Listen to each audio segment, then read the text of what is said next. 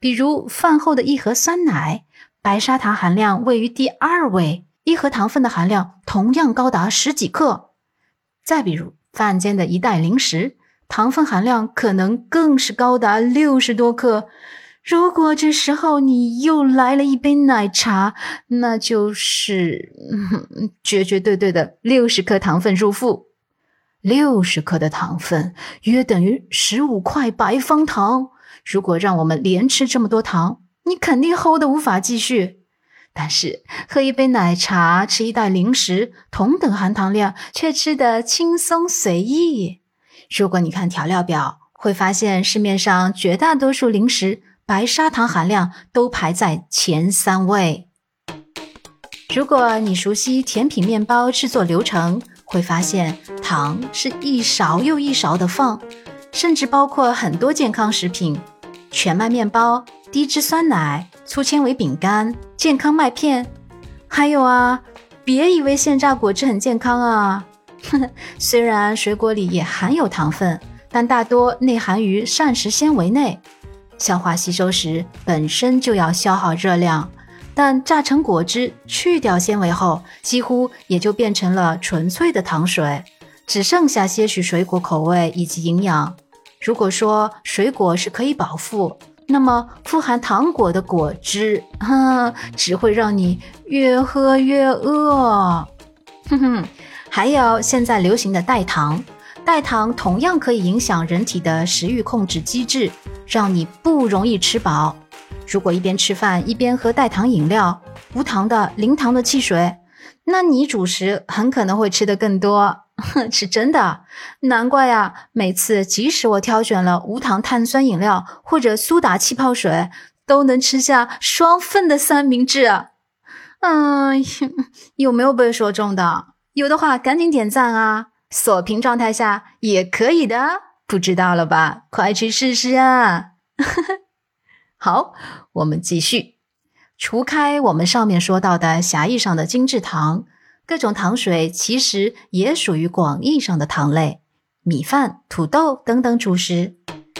纪录片《碳水化合物的真相》中，把碳水分为三类：白碳水，也就是精制糖；黄碳水。也就是淀粉类，绿碳水，也就是纤维类。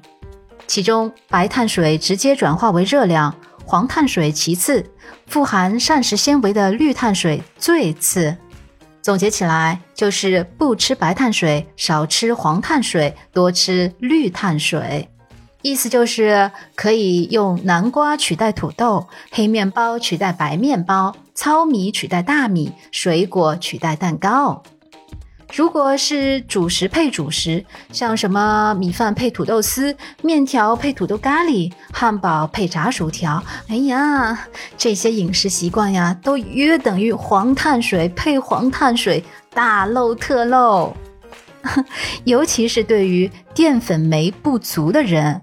比如一组人一起咀嚼无盐无糖的饼干，有人刚咀嚼就感觉口感变甜，也有三十秒后才口感变甜，还有人从头到尾都没吃出甜味。哈哈，越快尝出甜味，说明你身体里的淀粉酶浓度越高，能很快代谢出碳水；反之，则更容易被身体吸收贮藏，导致肥胖和糖尿病。所以，吃饼干或者馒头尝不出甜味变化的姐妹，大概率就是体内淀粉酶浓度低，需要更严格的控制自己的主食摄入量量量量量啦。好了，我们 好了，我们总结一下，今天了解了糖的类别以及碳水和糖的关系，分析了糖对身体的影响。糖能够给我们带来甜蜜，治愈我们的丧，但是过量也会导致身体不必要的麻烦，甚至加速你的衰老。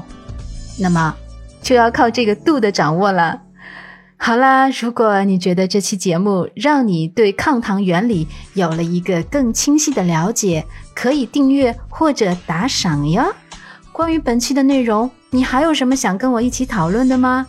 不妨在评论区告诉我，你有木有悄悄的在注重糖的摄入呢？嗯，OK，好，这里是蓝色星期天电台，我是小卓，我们下期回见。